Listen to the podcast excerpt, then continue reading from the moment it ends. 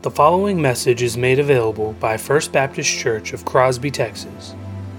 For more information or to help support our ministries, please visit us online at fbccrosby.org. Psalm 63, verses 1 through 8 this morning. O God, you are my God. Earnestly I seek you. My soul thirsts for you, and my flesh faints for you as in a dry and weary land where there is no water. So I have looked upon you in the sanctuary, beholding your power and your glory. Because your steadfast love is better than life, my lips will praise you. So I will bless you as long as I live. In your name I will lift up my hands. My soul will be satisfied as with fat and rich food, and my mouth will praise you with joyful lips when I remember upon you upon my bed and meditate on you in the watches of the night. For you have been my help, and in the shadows of your wings I will sing for joy. My soul clings to you, and your right hand upholds me. May the Lord bless the reading of his word. Amen. You may be seated.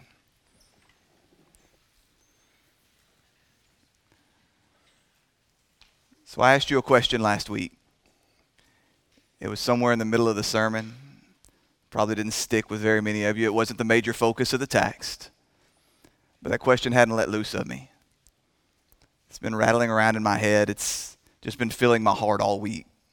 The question I asked you was this Is there real, any real evidence that you're living in dependence upon the Holy Spirit? Or the life that you live today, could you live, live it completely separated from Christ? I'm not talking about intellectual belief. I'm not talking about religious practices like coming to church or reading your Bible. Man can do that in the flesh. There's no need of supernatural transformation. There's no need of spiritual gifting. What I mean is this How can you know that as a new creation in Christ Jesus, how can you know that you have been transformed? How can you know that you're living in dependence upon Him and His Spirit? If you don't find yourself doing things which only His Spirit can enable you to do? I want to ask you a similar question this morning. Is there anything in your life that provides evidence that you have so placed your faith in Christ, that you have so died to yourself, that you have so given up on the things of this world, that you're in deep trouble if the gospel proves to be a lie? Or are you always holding back just enough that you're going to be okay no matter what? I've often used this platform as a picture for true and saving faith. What it really means to place our hope, all of our weight in Jesus Christ. If this platform gives out, I fall. I don't have any backup plan. This platform fails, I'm going to be in trouble. Now, every, most every one of us in this room we claim to have placed all our faith, all of our hope, all of our trust in Jesus Christ. And so I ask you today has that faith led you to live in such a way that if the gospel proves to be a lie, you're in deep trouble? Or have you diversified your portfolio? Have you hedged your bets just enough that if the kingdom of God fails, you'll be just fine and comfortable here in the kingdoms of this world?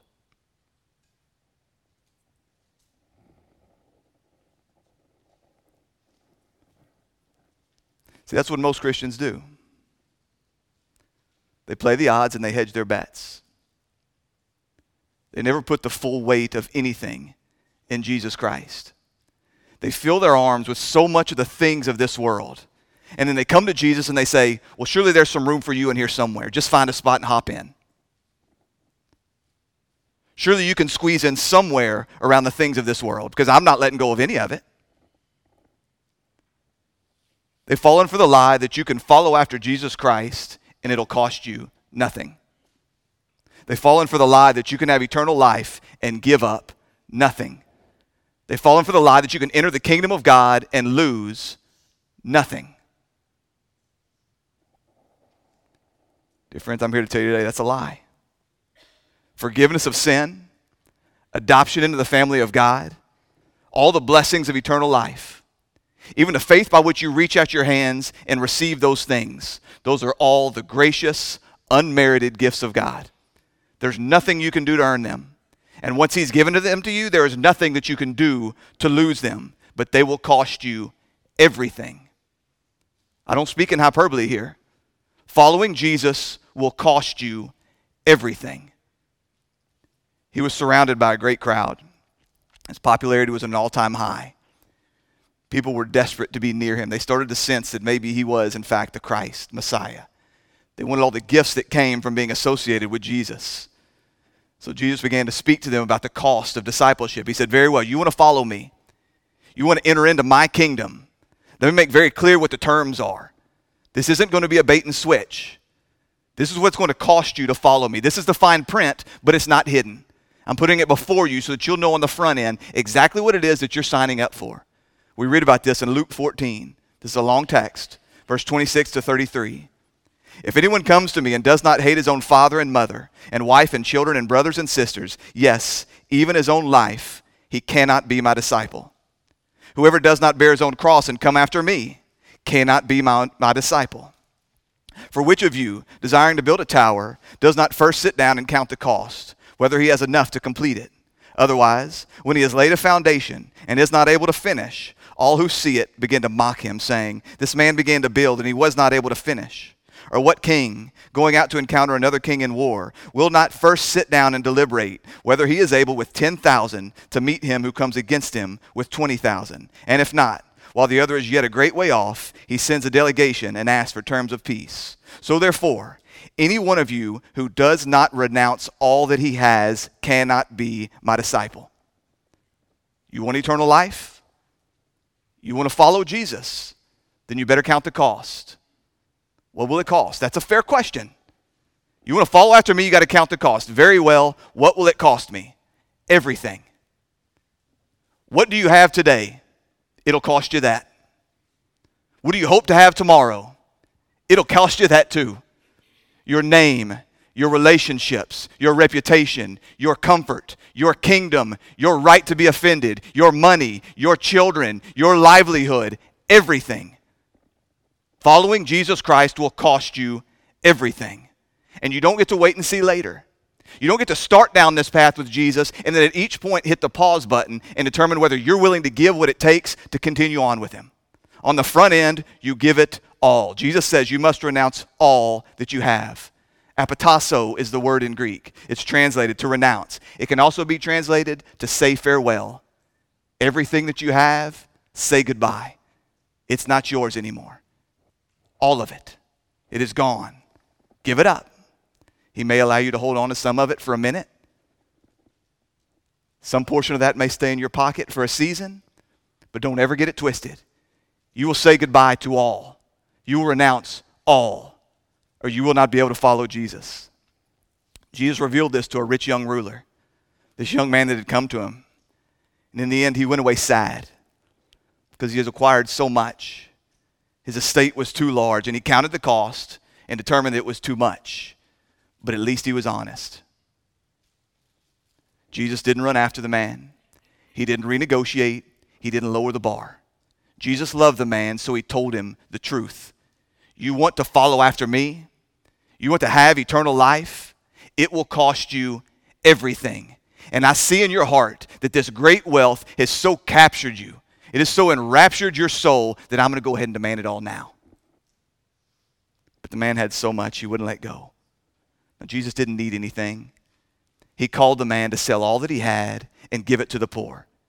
He promised the man that if he would do this, he would find great treasures in heaven. He was calling the man for once in his life to trade up. The man had too much wealth. He loved his stuff and he loved the sense of security that it brought him. And so he would not let loose. He would not take hold of eternal life. He traded eternal, heavenly treasures for the temporary stuff of this world. So as a result, he went away sad, holding tight to the idol that was his wealth. And Jesus' disciples, they were blown away. You see, it was universally assumed that the rich people were under the blessing of God. Wealth was seen almost universally as a sign of spiritual approval, a divine favor. And so they asked, if this man can't be saved, then who can? Jesus said, No one. With man, it is impossible. The riches of this world are too enticing. They're too alluring. And our hearts are too hardened. They're too shallow. They're too stupid to let loose of the things of this world and cling to the promises of Jesus Christ. Natural man, he loves this world way too much to ever let loose and hold on to Jesus Christ. Pieces and parts, sure. But man does not have the ability to let loose of everything, and the cost is everything.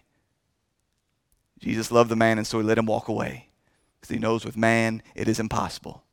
Only God can do this impossible thing. Only God can change a man's heart. Only God can turn a man's affections. Only God can turn a cause a man to let loose of that which he has counted as everything and hold on to Jesus Christ. Only God can do this supernatural work. Only God can lead a man to salvation. This man didn't see Jesus as everything. This man didn't see Jesus as a treasure. This man didn't see Jesus as a thing to be delighted in. So we stand here today as a people who claim that God has enraptured our soul. He has brought us to spiritual life. He has vivified us. And this, that very first act of this new life, that very first reflex as a new creation, that very first gasp of life is that we hate that which we once loved and we cling to Jesus Christ as everything. Is that what you see in your life? Because what you'll find is that when this does happen, if this does happen, there is nothing that the God of this world can hold before you that's going to lure you away. It's like you found a treasure of immeasurable price in a field, or you found a pearl of infinite worth. There's nothing that's going to drag you away. There's nothing that's going to convince you to let loose of it. It will consume you. There's no need for heavy handed speeches. There's no need for fast talk. There's no need for compulsion. Your heart will be turned and you will want him more than anything else. Give me Jesus and nothing else. Again, I say he will be your ultimate treasure. And whatever you have to give up for his sake, you will count it as a bargain. You won't be looking back over your shoulder, always thinking about the things that you've left behind. It will count as nothing compared to Christ. Dear friends, Jesus Christ will be your everything, but the cost to follow him will take everything else. We come this morning to a very familiar portion of Scripture. Just before Jesus leaves the temple there in Jerusalem for the last time as a free man, it's Tuesday, the 11th day of Nisan, the year 30 AD. By Thursday night, Jesus will be arrested. But before he goes, he draws our attention to a very unlikely hero. He uses the poor woman to show us just a beautiful picture of what faith in God, what true devotion to the Lord looks like. So I invite you to stand to your feet, please reverence a reading of God's Word. We return to the 12th chapter of Mark's Gospel. We begin in the 41st verse. This is the Word of God. And he sat down opposite the treasury and watched the people putting money into the offering box. Many rich people put in large sums, and a poor widow came and put in two small copper coins, which make a penny. And he called the disciples to him and said to them, Truly I say to you, this poor widow has put in more than all those who contribute to the offering box. For they all contribute out of their abundance, but she, out of her poverty, has put in everything she had, all that she had to live on. All God's people said, Amen. You may be seated. Father God, we ask you this morning to do what only you can do. Give us eyes to see and ears to hear, hearts to believe, transformed lives as a result of meeting with you here and sitting under the weight of your word. Father, we love you. We trust you and we thank you. For it's in Jesus' name we pray. Amen. Verse 41 began like this And he sat down opposite the treasury and watched the people putting money in the offering box. So, after concluding his confrontation and condemnation of the religious leaders, Jesus moves on. He comes and he sits before the treasury. Now, you recall some months back that we talked about the general layout of the temple complex. You'll remember that the far outer portion, the outer court, it's marked by a colonnade. That this entire section is called the court of Gentiles. That this was the place, as best we can tell, this was the place where Jesus had done all this teaching. This is the place where Jesus had done all the instruction that we've studied over these last few months. It was there in the court of Gentiles. Just inside the court of Gentiles, this 35 acre span, just inside of that, through the gate called Beautiful, is a place called the court of women. Now, it was only ceremonially clean Jewish men and women that were allowed to enter this area, this portion of the court. Now, the nations, they had been called to come and pray in the court of Gentiles.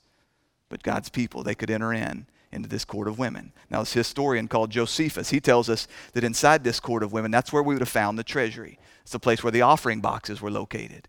We're told there would have been 13 offering boxes there, that seven of them were set apart for specific purposes, special offerings. But six of them, they were identified as a place to give your free will offerings, your general offerings. There would have also been priests there. Now, on this Passover week, the crowd would have just swelled to incredible numbers. So there would have been hundreds of priests there. Someone would have walked into the temple complex. They would have come into the court of women, and a priest would have met them there and would have asked, What is your intention? He would have inspected their gift to make sure that it was in accordance with God's law for the offering that they intended to give, and then he would direct them to the proper box. We're also told that in the top of these boxes were receptacles. They're, they're actually horns, they're shofars. You would have the big opening of the horn at the top, and then it would narrow down into the box to receive the money. Now, this design is very similar to modern day toll booths that you pass through, and it allows you to throw your quarters in without spilling them all over the road. Now, this design, it would have also served an acoustic role. He says you throw metal coins into horns, it's going to make a noise. The bigger, heavier coins, they're going to make a different noise than the lighter coins. Multiple coins, they're going to make more noise than a single coin. You got this picture. So Jesus moves from the court of Gentiles into the court of women. And we don't know whether the crowd went with him. Did they give him some space because they sensed that he was moving deeper into the temple proper? We don't really know. But we do know that he's not there just for thoughtless people watching, he's there for a purpose. He's there to observe the people as they give their gifts. He sat down opposite the treasury and he watched the people putting money into the offering box. Many rich people put in large sums. Now, we are so familiar with this story that we automatically assume that these rich people are the bad guys. That's the way it's more often than not told in Sunday school. We have this image in our head that what these men do is they come in and they take their larger coins and they trade them for smaller ones so that they have a whole lot more and it'll make more noise when they throw it in. Or that they go up to the treasury box and that they stand there just throwing in a little bit at a time, waiting as long as they can to make sure that everybody sees them as they give these big gifts. That's almost always the way that this is read. The difference, if you read the actual text, that's not even implied. Jesus doesn't tell us that these are bad guys. Now, in that culture, certainly there would have been some people like that.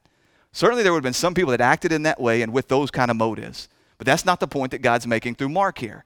Jesus will speak about the givers shortly. What we know is these are rich people. Rich people have lots of money. And just as today, God called his people to give in accordance with their ability. People with lots of money ought to give lots of money. That's God's standard. So these people, we're not told that they're wrong. This is the system by which they were supposed to give. They gave in accordance with their ability. And Jesus isn't condemning them for this. In fact, they may have been doing very well. But again, I tell you that back in that part of the world, in that day and age, it was generally assumed that wealthy people were under the blessing of God, that only wealthy people could be close to God. Now, we know that this is wrong. Now, there are certainly instances in Scripture where God has just blessed his people, those who are faithful to him, with fantastic wealth. Yet at the same time, we know that there's others. The majority, in fact, of wealthy people that are so captured by their wealth they will never enter into the kingdom of God. But, dear friends, I need to tell you that today, so much of the world has fallen into the opposite ditch. So many of the world today, they seek to judge people based on equally ungodly standards. Some groups are identified as inherently good, some groups are identified as inherently evil, despite anything having to do with the way they live their lives. The righteously oppressed and the evil oppressors despite any actual oppressing taking place based on race, based on gender, based on economic status. We immediately attribute to people motives and evil in their heart that isn't there based on the actions that they carry out, based on the actual state of their heart.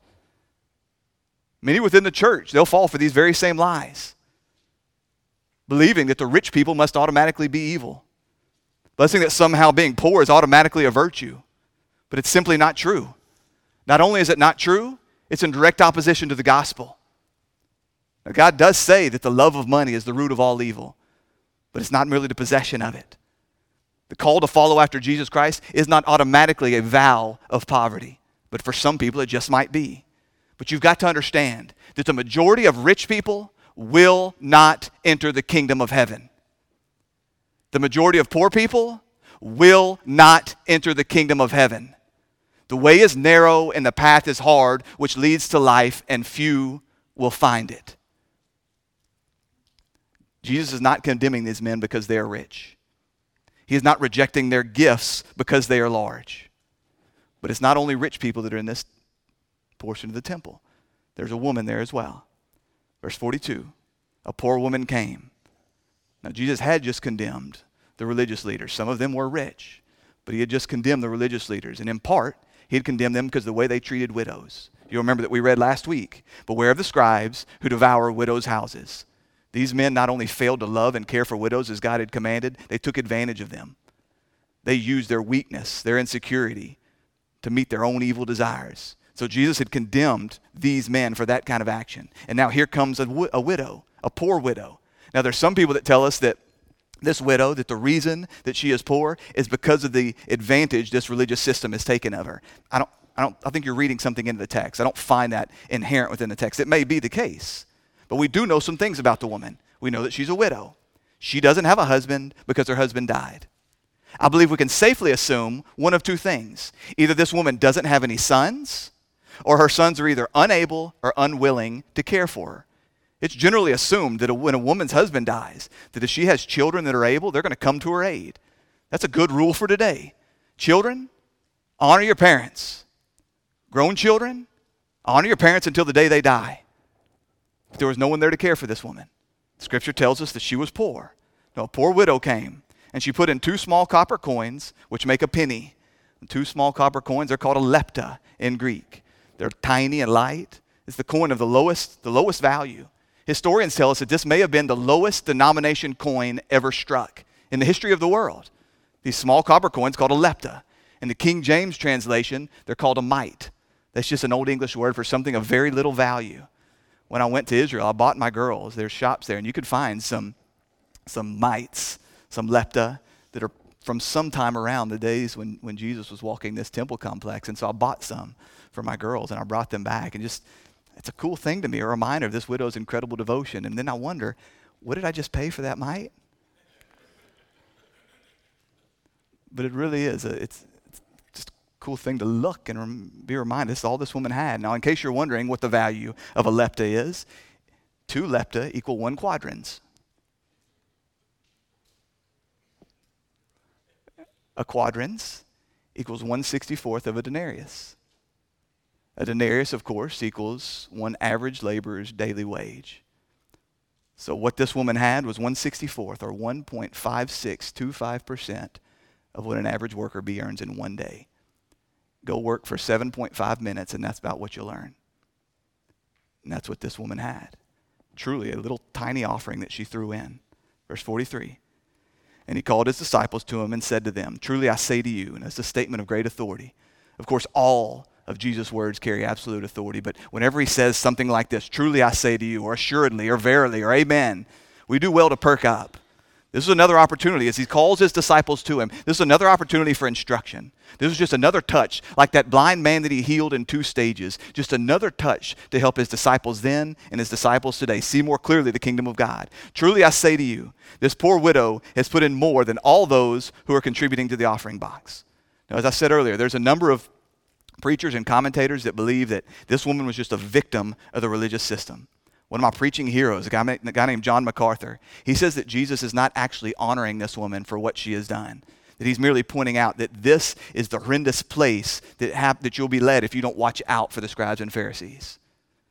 But as much as I hate to disagree with Dr. MacArthur, I, I can't see that here. It seems to me that what Jesus is doing by drawing attention to this woman is he's holding her up for us. This is a picture of something that he wants us to emulate. That he said last week, beware, watch out, don't follow after the scribes and Pharisees. And today he says, behold, watch, work in the way that this woman is doing. Seems to me that he's holding her up to us. She's the hero of the story. And what Jesus is celebrating here isn't what, that the woman was poor. He's not celebrating her poverty. He's celebrating her offering.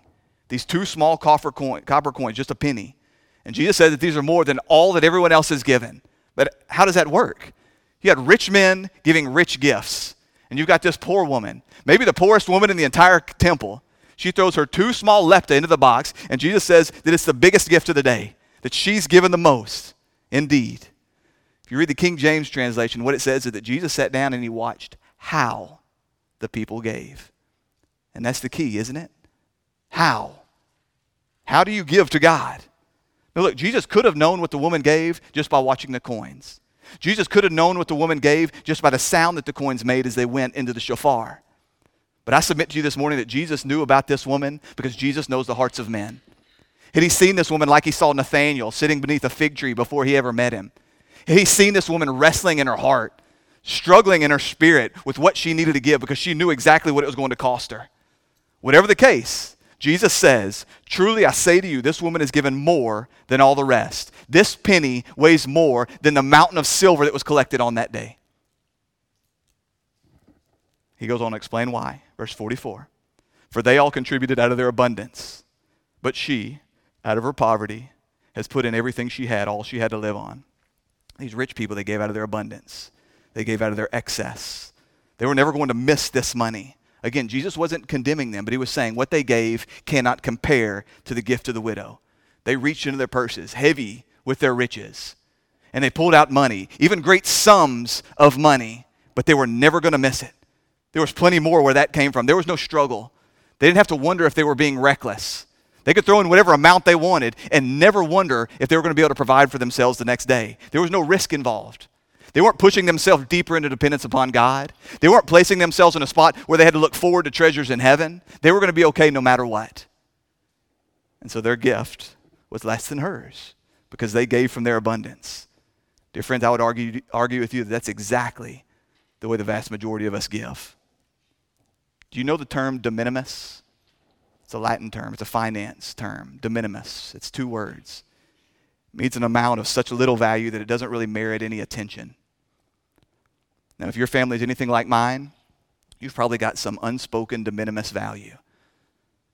Some amount of money that you spend without even thinking about it. Some amount of money that you can spend without checking with your spouse. Now, obviously, that amount moves as your income grows and changes and you age. But for young couples, oftentimes every last expenditure you make, it's well above the de minimis value. You've got to think through it. You've got to talk about it. I remember as a young couple, back when the nursery was right here, right in this coffee room was the nursery. And I remember after church on Sundays, all the young couples standing around and looking in our checkbook to figure out which one of us had enough money to cobble together that we could go out to eat after church. Half the group would go, We're out, we're broke. The other half would go, We got a little bit extra. But then as we grew and we aged and our incomes expanded, we didn't even think about eating out anymore. It wasn't a problem. It was well below the de minimis value. Now, certainly we knew we had to have our limits, but it didn't cause us to give pause. For many of you in this room, that number is well above and beyond that. It's in the hundreds of dollars.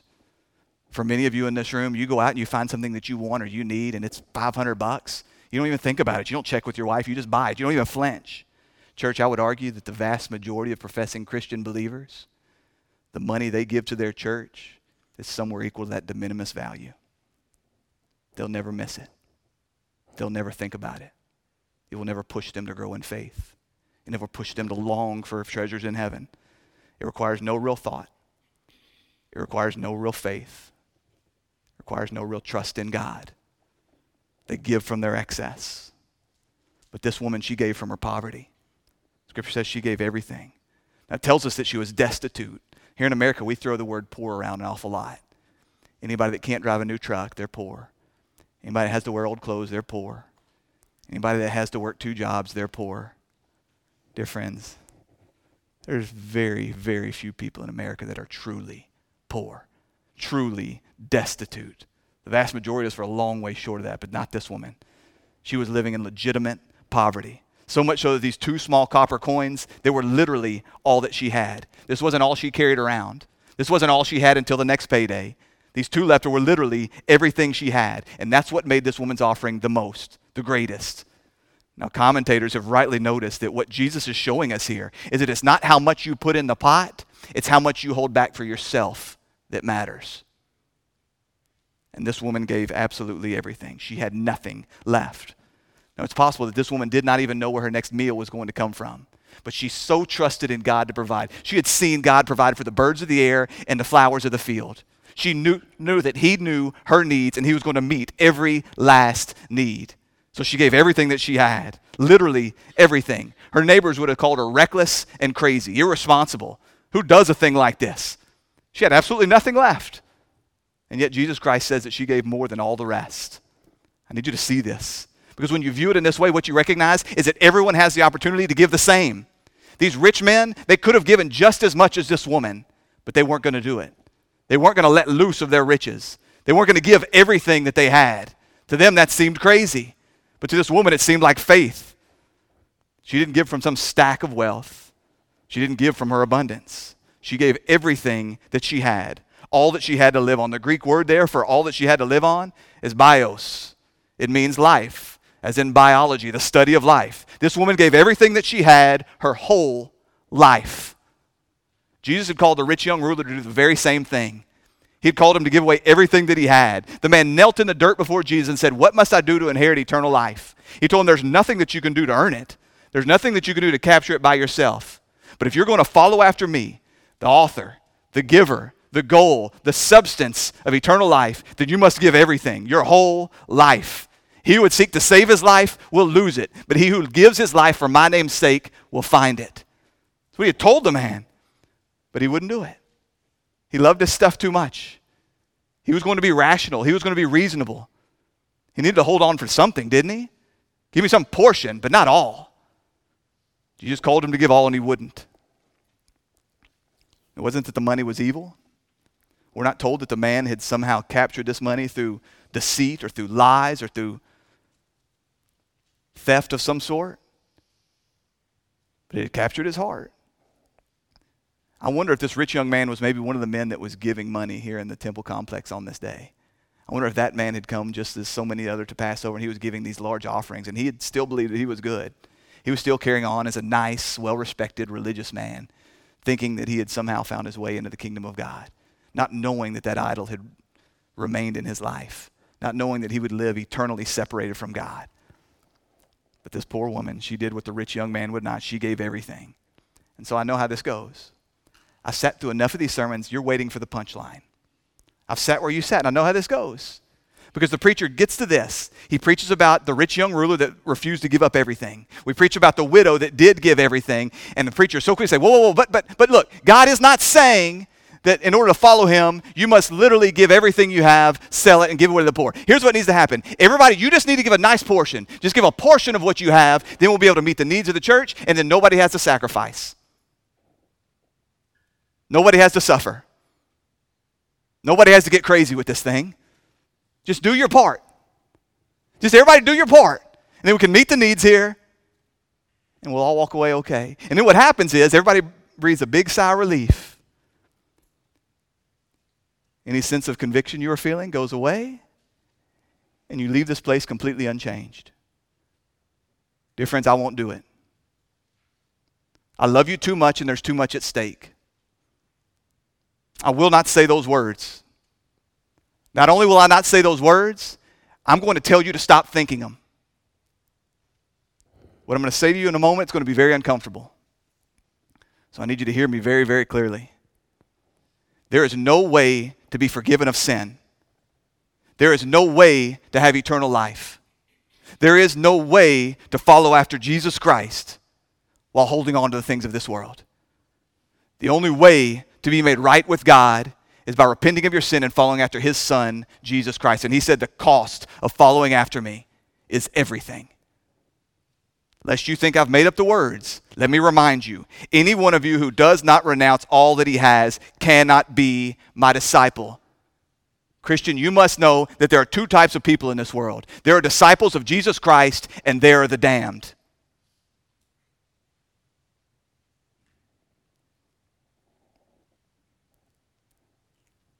So,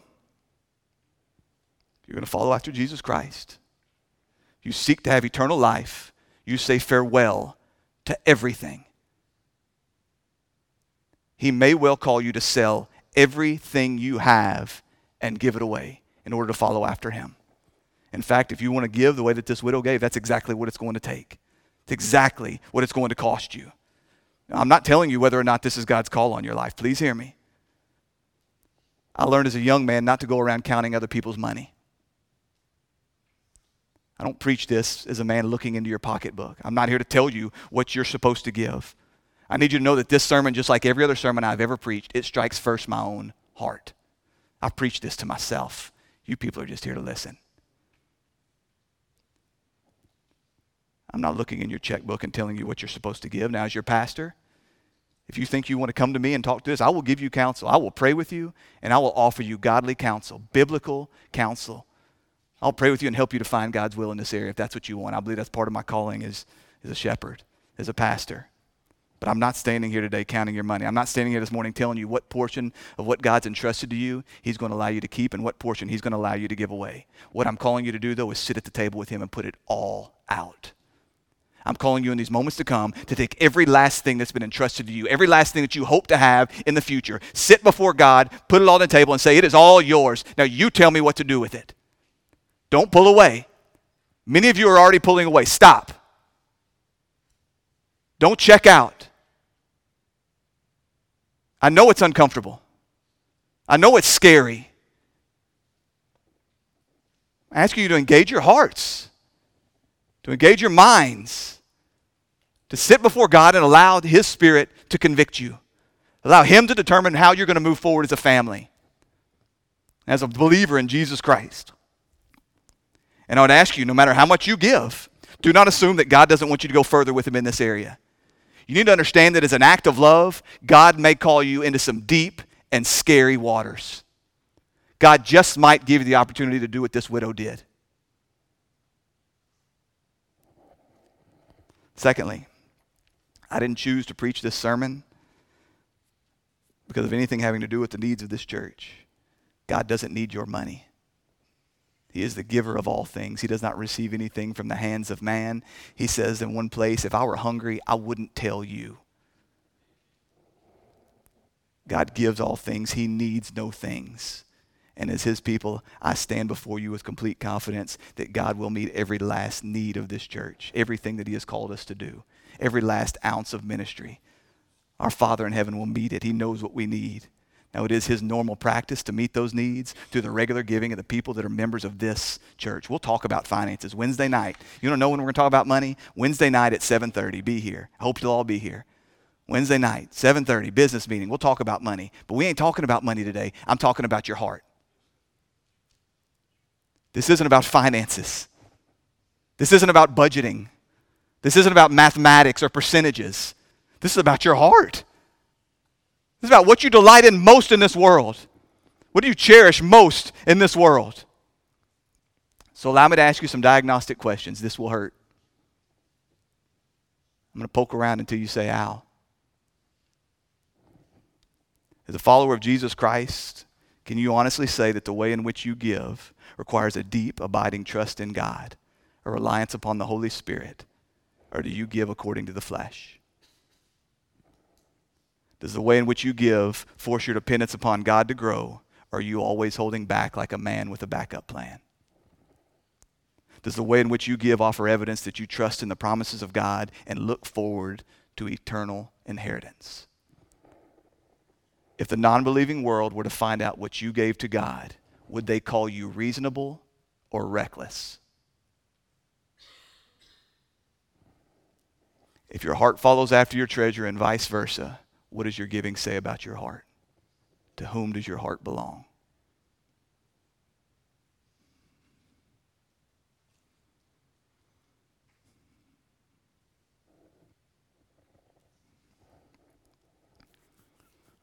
I got a lot that I want to say.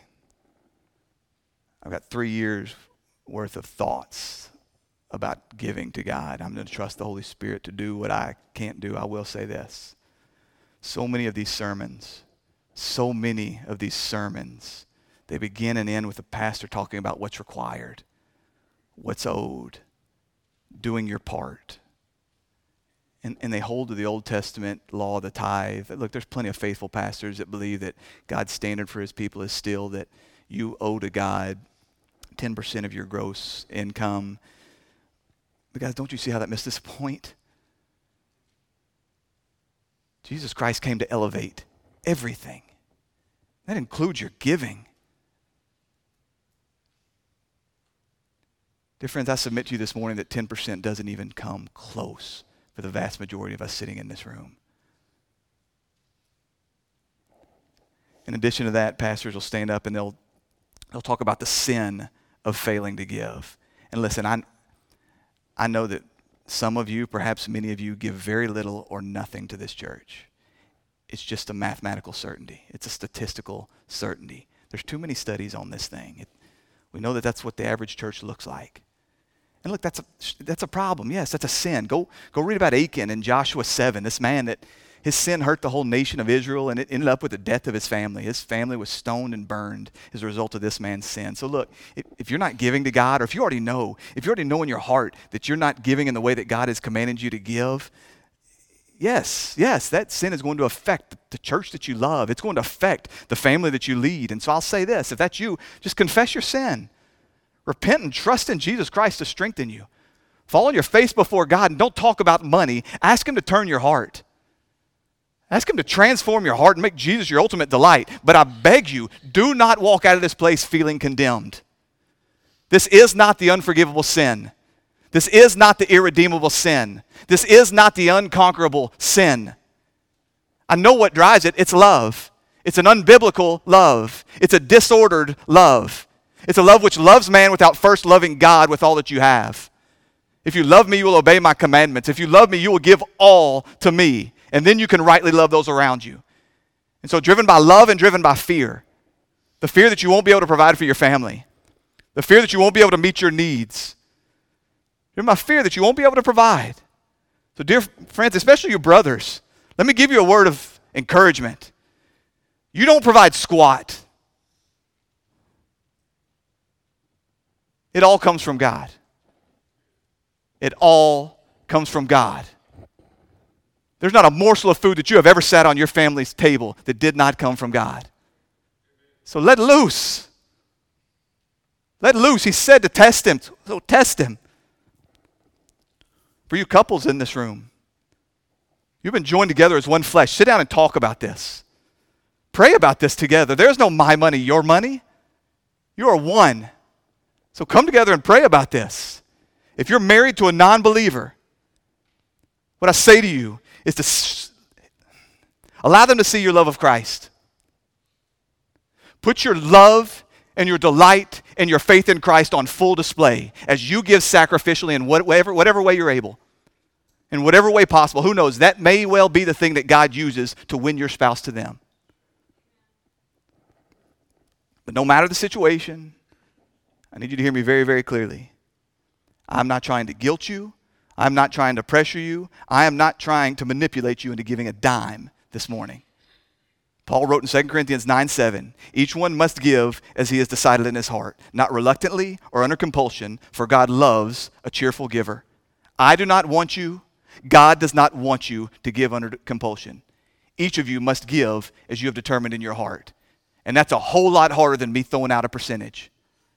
Have you ever had anybody do some work for you? They built something and they performed some task, and you say, okay, well, what do I owe you? And they say, well, just pay me what you think it's worth.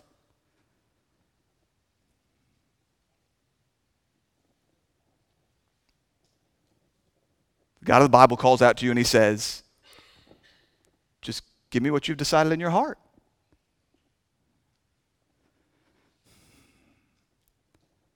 You wish I'd go back to the 10%, don't you? Give me what you decided in your heart. Don't you see? This isn't about mindless obedience. This isn't about math or finance. It's the condition of your heart. What have you decided to give in your heart? Because it's only then that you can give joyfully. It's only then you can please God in your giving. Whether you give a portion or you give everything. You see, this, this poor widow woman, she could have given these two lepta. She could have given everything that she had and still displeased God if she gave under compulsion if she didn't give cheerfully. So I plead with you. If you can't give cheerfully, if you can't give joyfully this morning, keep your money. I don't want it. God doesn't want it. But how?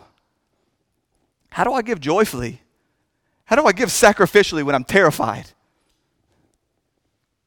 How do I give joyfully and sacrificially when I've spent my entire life spending everything I earn or saving it up so I can spend it in the future? How do I give joyfully and sacrificially when I've always just thrown some penance, some diminutive amount, some thoughtless amount, some amount that never caused me to grow in faith, some amount that never drove me into a corner where I had to trust in God, Some amount that never forced me to stand up on a platform and say, All my weight stands here. God, if you don't show up, I'm in trouble. Then how do you give like this? I think the key is found in the great commandment. I owe my thoughts in this area to John MacArthur. He's the one that opened my eyes. I mean, excuse me, John Piper. He's the one that opened my eyes to this, and you'll find this same line of thought running throughout the writings of, of Jonathan Edwards. I owe all my thoughts in this area to the way in which God has used these two men to plant these seeds. These are not my own thoughts. They didn't originate with me, but once I found them, as I mold them over, as I experienced their reality in my life, as they found expression in my life, they became my own, and it became the most obvious thing I'd ever seen. I can't unsee it. Everywhere I look, it's leaping out to me. Every sermon I preach is tainted or tainted, painted, colored by it. It comes back to this this great commandment. I, I preached you a sermon four weeks ago, I think it was, and I want to repreach it, but it's critical. I begged you then to love the Lord your God with all your heart, with all your soul, with all your mind, and with all your strength. God says this is the greatest, Jesus says this is the greatest commandment. The greatest and ultimate commandment is literally love God with everything you have and everything that you are. And we talked about the fact that this would make God an egomaniac, were he not the highest and greatest and most magnificent being in all the universe. Or if he called us to do this to meet some need in himself. But this isn't it at all. What God has said is that I literally made you for this. You're created for a relationship with me. The very purpose for your existence is to glorify me and enjoy me forever. And therefore, as you love me this way, You'll find your ultimate satisfaction, your truest delight as you come to me, as you love me, as you trust me, as you find dependence in me. You'll find real satisfaction for the first time in your entire life. That's the greatest commandment. So, what God commands you to love Him with everything that you have, with everything that you are, with everything at your disposal, you've got to see what He's calling you is to act in your own best interest. He's saying to engage the whole of yourself, every ounce of everything that you have at your disposal. Engage that in enjoying your ultimate source your ultimate goal. Find true and lasting joy, a fountain of unending pleasures in me. And, dear friends, what I'm calling you to do this morning is to engage your money in this, to include your money in your enjoyment of God, to include your money in true pleasures, not wasting pleasures.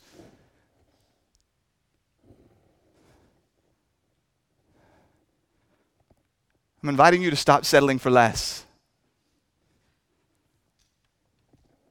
That's what God has called us to do.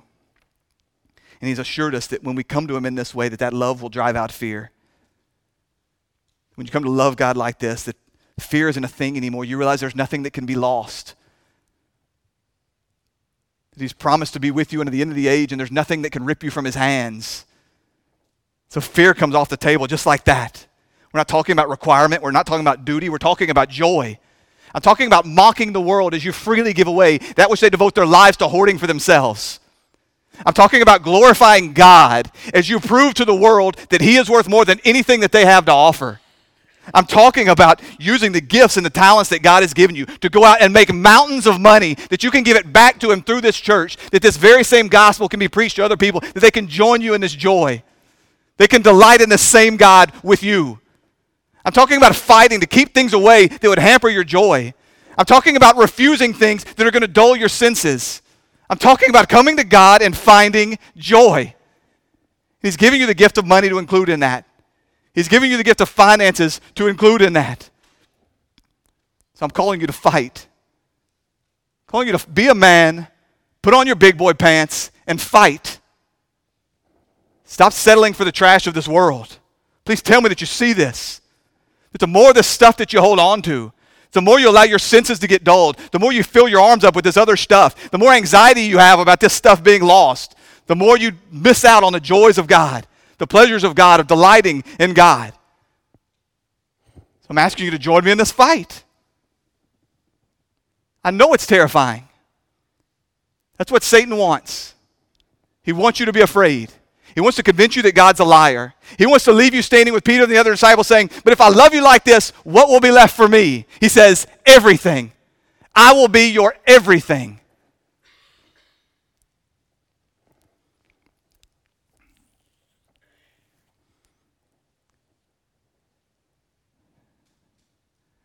You ever have a thought or an experience you just wish you could just take out of your head and just throw it into other people?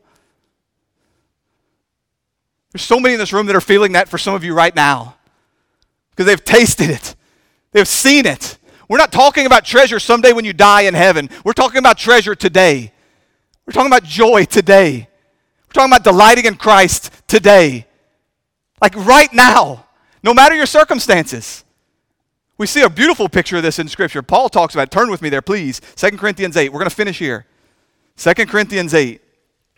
Paul paints for us a beautiful picture of this, what it looks like to find true joy, an abundance of joy in the middle of affliction, in the middle of poverty. So, Paul, of course, is writing to the Corinthian church and he's urging them to give generously. He's doing what I'm doing right now. He's pleading with his people. He's saying, don't hold back a portion, don't hedge your bets, don't worry about tomorrow. Just give it all. Put it all on the table. And he's pointing them to the church in Macedonia. He's saying, You need to look to them and you'll see a picture there. So 2 Corinthians 8, 1 through 4.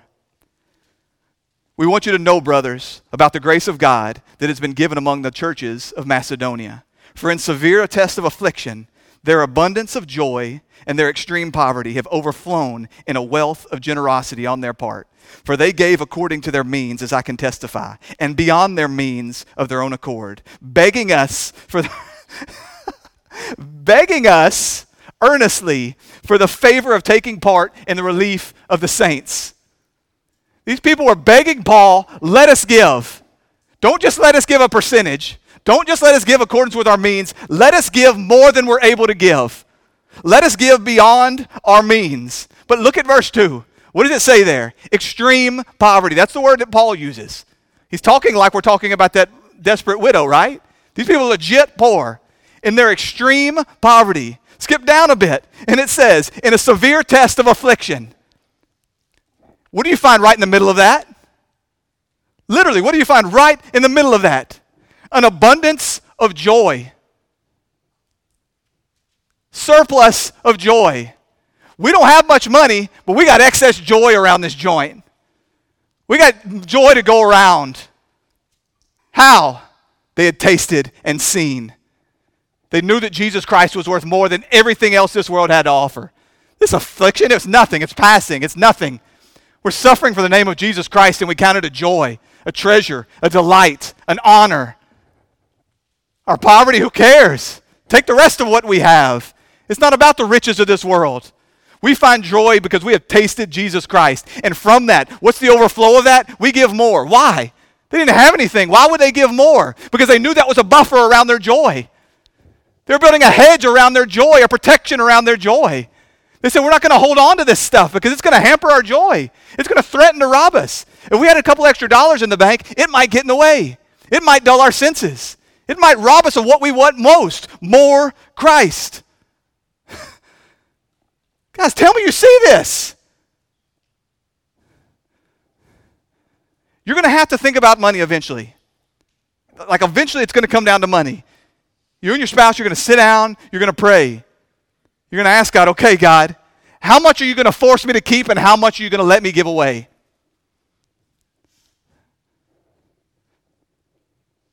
What needs are you going to force me to meet through my own labor and what are you going to allow me to give away? That other can join me in this joy. How big a hedge are you going to allow me to build around the joy, the delight, the pleasures that I have in you? But for today, it's not that day. Today is not the day to figure out the, the amounts, the dollars, the money. I'm calling you just allow God to examine your heart and say, Do I love you like this? Do I find true joy in the middle of affliction like this? Do I find joy in the middle of poverty like this?